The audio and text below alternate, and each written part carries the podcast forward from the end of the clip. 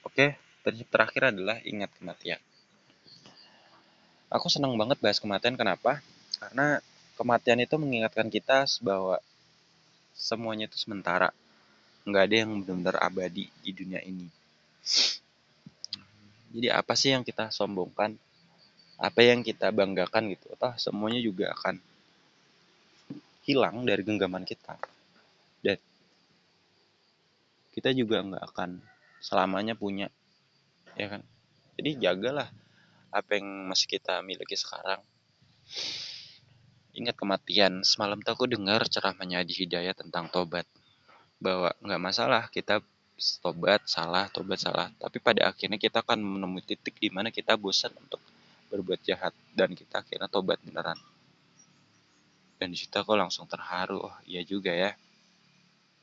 Tuhan itu maha penerima tobat. Makanya kenapa sih Tuhan selalu kasih aku kesempatan untuk lebih baik? Ya karena kamu belum lulus dari masalah itu. Kamu baru lulus ketika kamu beneran tobat, ketika kamu udah bosan, menyesal dengan kesalahan itu, kamu lulus.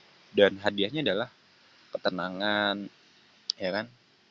Itu salah satu cara untuk bisa seperti itulah ingat kematian.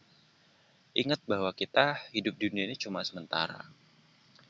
Kita mati akan diganti orang lain.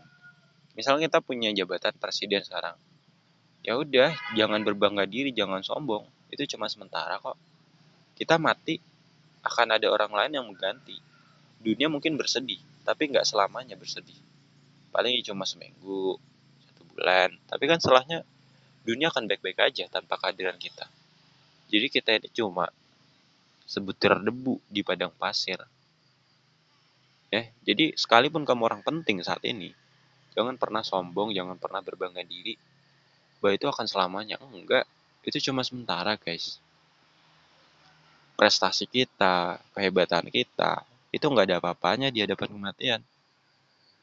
Jadi perbanyak kematian, jadi lo orang baik setiap hari.